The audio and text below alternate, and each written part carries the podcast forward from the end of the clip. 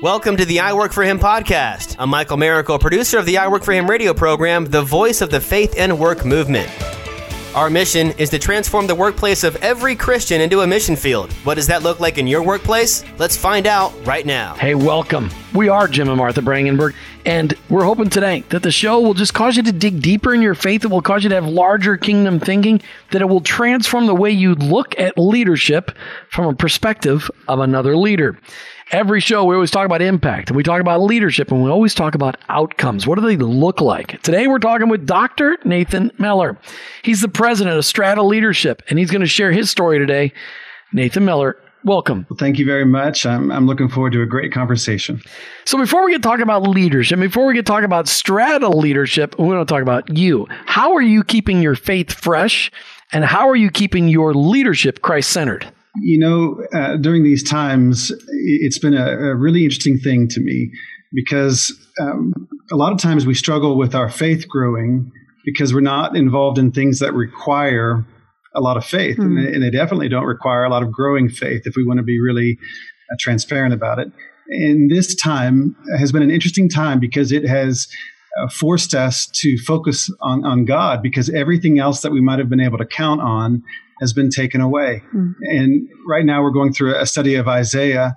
And, and I find this, uh, it's a fascinating moment because Isaiah in Isaiah 46 and 47 is um, making the case to follow God versus the idols.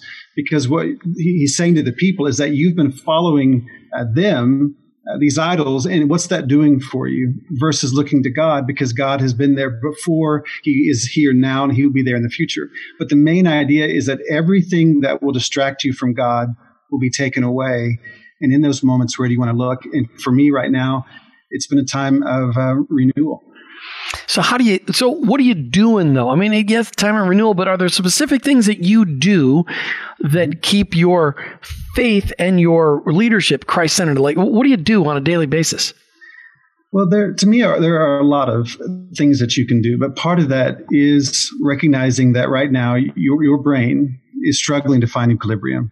You're dealing with all of this uncertainty, and your brain craves routine. And so your brain's only 2 or 3% of your overall body weight, but it takes up 15 to 20% of your overall energy use per day. Hmm. And so your body wants there to be routine so that your brain doesn't have to work as hard. Right now, everybody's brain is working really hard. And so what you're looking for are those quiet times. For me, it's being able to, uh, in part, just listen to uh, music. I, I enjoy, oddly enough, right now, just listening to hymns being able to hear the words differently. And so mm. I'll, I'll take little breaks. I'll sit outside, which I enjoy being outside, and I'll sit in my chair, listen to people sing.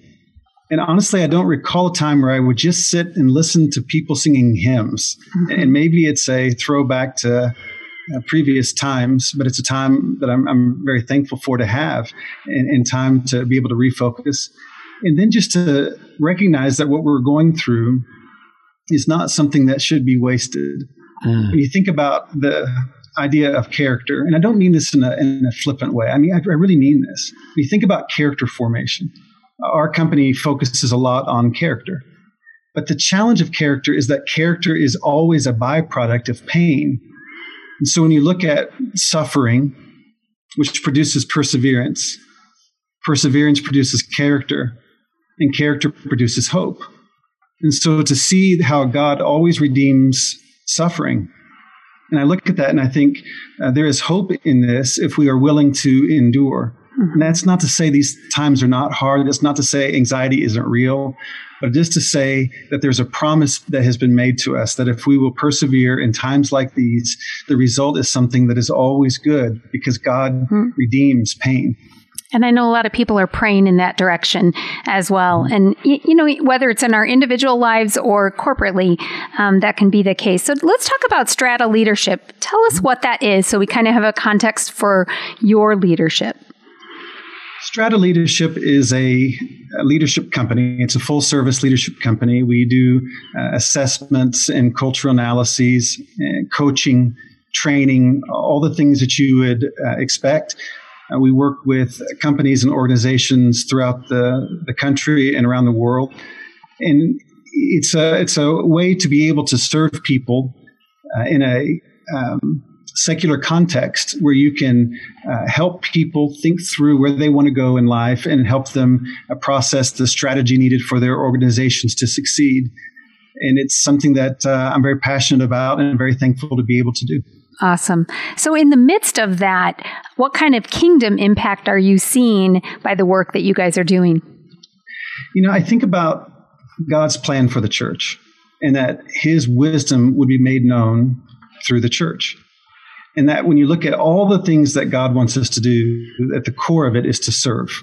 And when we serve people, we are fulfilling our, mission, we're fulfilling our purpose.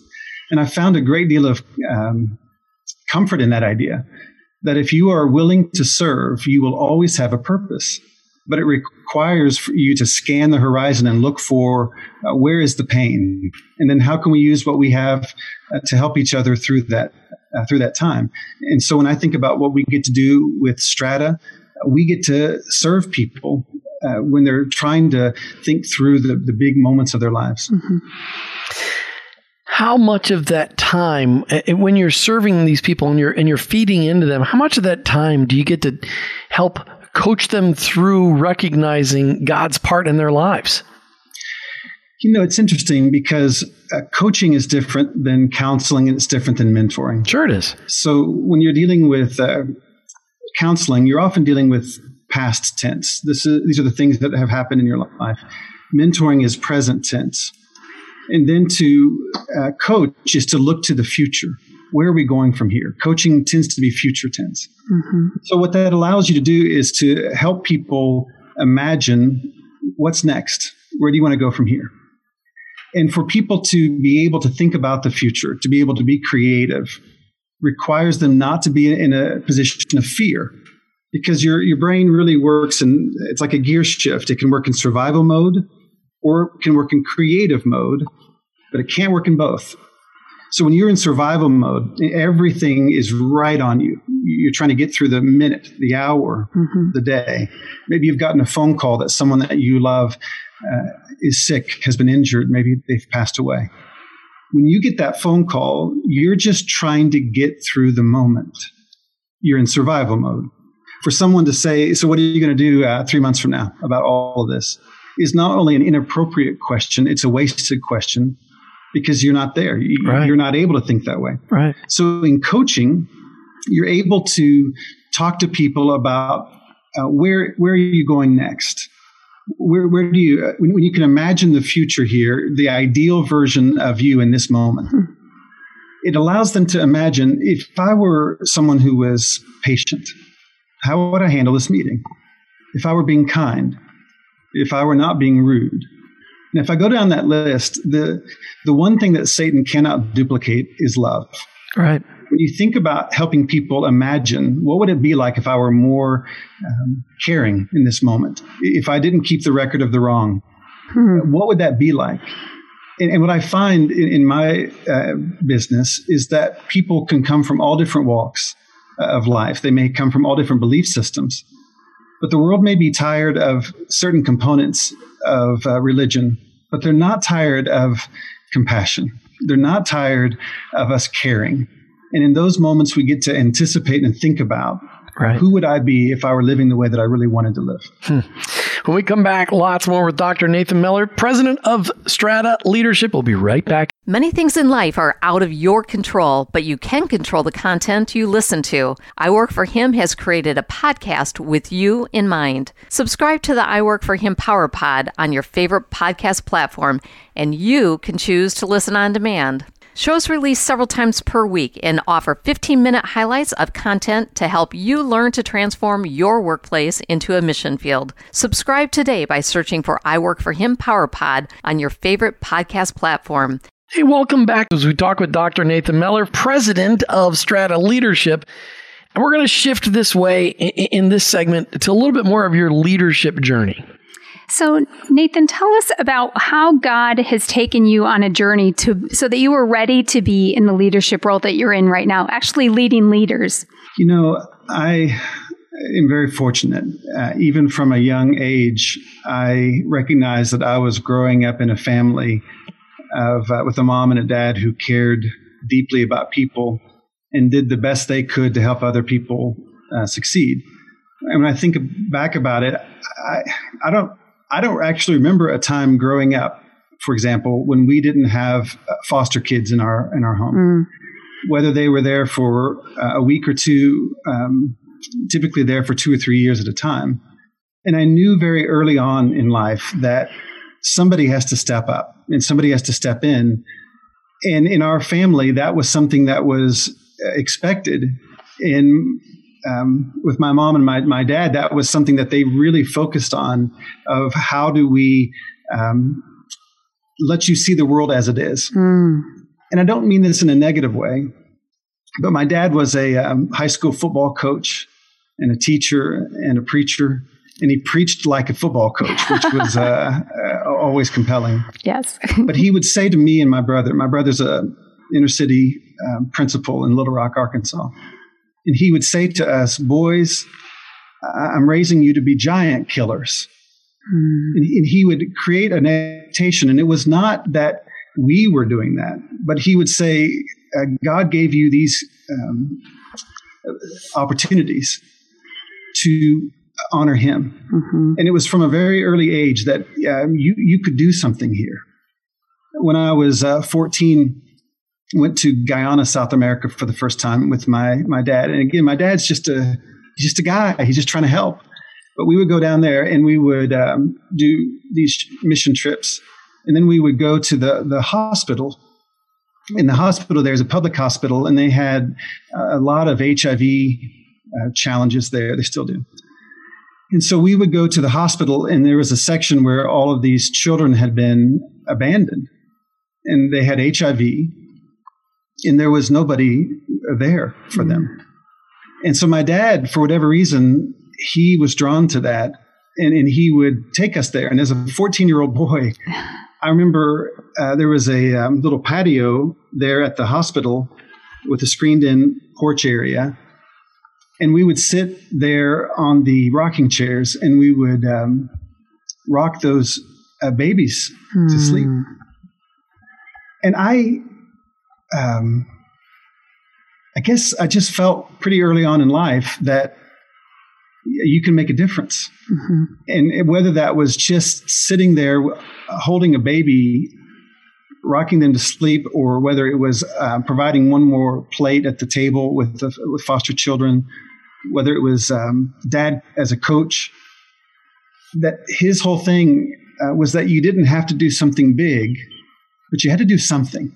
Mm and so growing up, I um, I felt like that was a way that I could serve. That if I could serve leaders, then um, we, everybody would be better off. And so the mindset was, you can't be successful as a leader unless the people you're leading succeed. And so it was really an act of service of how do you serve people, and that's what I view it as. Of um, it's it's an honor to serve, but it is a, it's about serving people, not about anything else, really. It sounds like your dad was a, a, hero in your life, really just demonstrating that stuff. That, that's fantastic that you had that kind of relationship. And it also mm-hmm. sounds like that was that that rocking as a 14 year old uh, boy rocking a baby to sleep. That mm-hmm. that that was a defining moment for you. Would you say that that is your most significant defining moment in your development as a leader? You know, there are there are a lot of moments like that. Mm. That that was just the norm. Um, I could literally tell stories all day about things like that. It was just the culture of that's how that's how it was was to be. I would say for me, um, it was. I had spoken at this event, and one of the professors at the university I was attending at the time uh, came to me afterwards. It was it's a um, it's a church related school, and we had chapel every day. And it was a big chapel. It seemed like huge to me. It was probably 3,500 students in the chapel. Wow. And we would have chapel every day. And so students would speak and things, and I was asked to speak. And I was as nervous as could be. And I spoke and I got done. And then one of my professors, one that I just thought the world of, he said, um, Nathan, would you stop for a minute after class? I want to talk to you.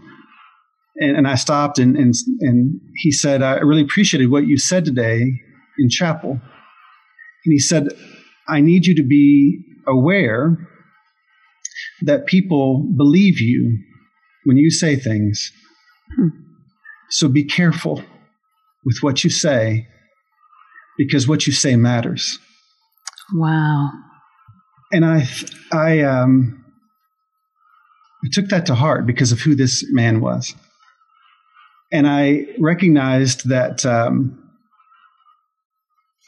um, if I'm going to live a life of service, that I've um, that people like him were a good example because his humility was what drew people to him. And it was a few years later, I, I heard a, a guy say at that same place, he said, Have you ever noticed that humility always connects people and arrogance always separates them? Hmm. And it just stuck with me. That's a good word. That that's the kind of thing. And so if I could take a thousand little moments like that, that all led to uh, you are not your own, and the way I serve is no no better than the way someone else serves, but it's all about how do you serve. How do you make sure that as you're coaching, Mm-hmm. And you got a minute to answer this question, so you have to keep that in mind. Mm-hmm. As you're coaching, how are you making sure that they understand those concepts that, that it's not about them, that humility is what draws people together, not uh, arrogance? How, how, do you make sure that how do you make sure that you're taking advantage of character building uh, with mm-hmm. these with these people that you're coaching? You know what's amazing to me is those truths resonate with people who have no similarity with me in worldview. That I, I, do believe these are these things are written on your heart. And right. what I find amazing working in a, a, corporate environment, often with people who have uh, no shared belief with me, they know that's true. They, they, they know it to be true. Mm-hmm. And when I walk into a situation like that one, it's not intelligence, it's not impressing them, it's not those things that's going to make the difference. Those people have never had someone love them like that before. And I find that the superhero moment, the, the, the thing that connects, allows you to, to make a difference is that they can tell that you love them. Hmm. Powerful. We'll be right back with lots more from Dr. Nathan Mellor, president of Strata Leadership. Field manuals have been around for decades. You and I are soldiers serving in the mission fields at work. The I Work for Him field manual are intended to provide the practical, tactical, factual, and biblical perspectives around work, women at work, and retirement. Our field manuals provide the detailed biblical information and faith based how to's for Christ followers like you serving in the field. Go to iworkforhim.com forward slash bookstore and request your free chapter today. That's iworkforhim.com forward slash bookstore. Thanks for going digital. Welcome back. Super glad that you've tuned in. We are your hosts, Jim and Martha Brangenberg, and we're super glad to have Dr. Nathan Mellor, president of Strata Leadership. He's also an adjunct at a couple of universities you may have heard of before York College and Oklahoma Baptist University, uh, two colleges that are making an impact on people all over the country. Nathan, let's talk about the Christian Leadership Alliance. The Alliance is a place where leaders come to invest the best of what they know into other leaders. What leadership idea or thinking would you like to make sure that you invest as in the people that are listening to the podcast today? What's one thing you want to make sure they take home, whether they didn't, whether they missed all the nuggets you give them up to this point in time or not? What's one thing you want to make sure they take home with them today? You know, when my dad was um, young, he really struggled in school, and it was always a challenge for him. And a few years ago, we went on a, a road trip, which we never really did a whole lot of that, and we went through his hometown and we pulled up to the school where he had attended the sixth grade for the second time, he mm. pointed out. and he was in uh, what they called back then the slow kids class, mm-hmm. which is an unfortunate naming because there are a lot of bright people who aren't great at school. But we pulled up to this uh, school, and it was my dad driving it, and me and the, the passenger in the front there, and my brother in the back seat and he pulled up to the school and he pointed to the school and he said, uh, "Now uh, that's where my life was changed." Now, if you know him, he has a raspy voice. Being a coach all those years, he's damaged his vocal mm-hmm. cords, and he's a, a very distinct um, communicator. And he said, uh, "Right there is where my life was changed." And uh, we're talking to him, and he said uh, um, he was in the sixth grade, and he said that the principal uh, came to the, he, he, was walking past and he stopped my dad. And he said to my dad, uh, Dave, uh, we've got a new student in school today, and his name is Daniel. and Daniel can't read. And Dave, I would like for you to teach Daniel how to read. Hmm. And my dad looked at him and he said, um, I, I, I can't do that. And the principal said, Well, why not? And my dad said, uh, Because I'm dumb.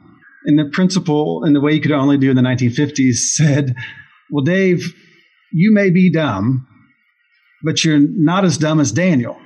So teach Daniel how to read. And my dad's telling us the story, and I thought it was going to be a happy, good story.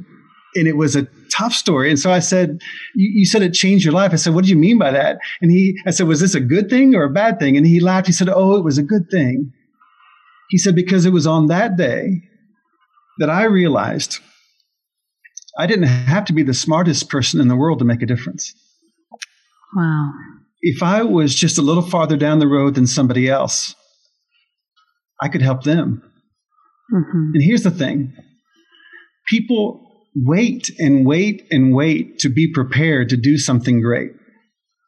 And I would say that the biblical, the biblical model is that God always called people before they were ready to do things that he had in mind.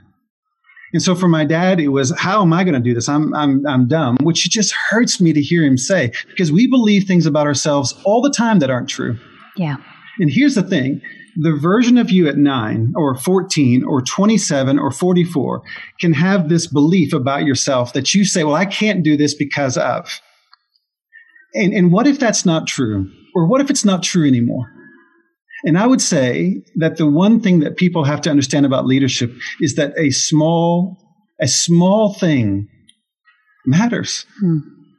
My, my granddad was a um, letter carrier. That's what he was after the war. And it's not what he wanted to be. That was the job that was available. So he carried mail on his back for 30 years. That was job one. And job two was he was the janitor at the local uh, bank. And job three, he was a janitor at the local church. He's passed on nearly 25 years ago. A couple summers ago, I got asked to speak at the same place where he was, where they lived.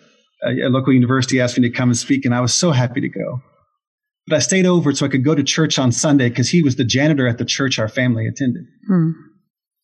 And I walked in there, I hadn't been there in 25 years. And what I remember about my granddad is on the weekends when he would clean the church, he would turn every songbook the same direction. And I asked him, Why do you do that, granddad? And he said, It's what I can do.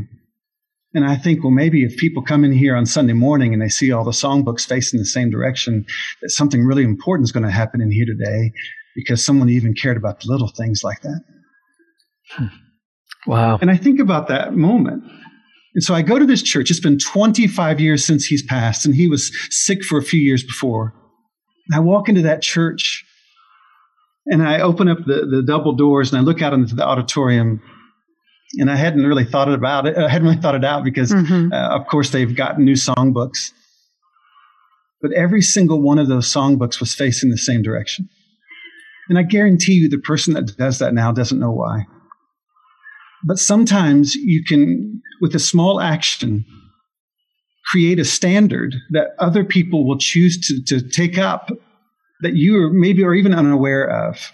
And so do not think that the small things that you do don't matter.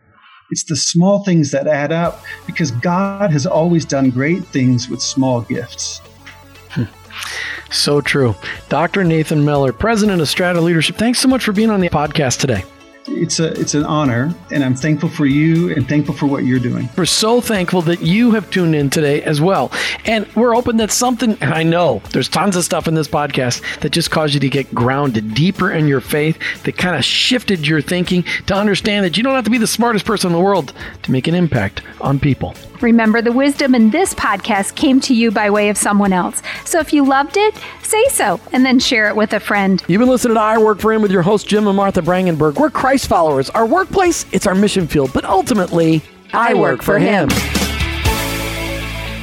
Thank you for listening to the I Work for Him podcast with your hosts, Jim and Martha Brangenberg. Please visit iworkforhim.com to learn more about connecting your faith and work, to join the I Work for Him Nation, or subscribe to our weekly blog. You can also follow us on social media at I Work for Him to stay up to date and meet our guests. If today's message spoke to you, please subscribe, rate, and review the show on your favorite podcast platform. Your review will launch more workplace missionaries across America. That's at I Work for Him and online iworkforhim.com. I work the number four him.com.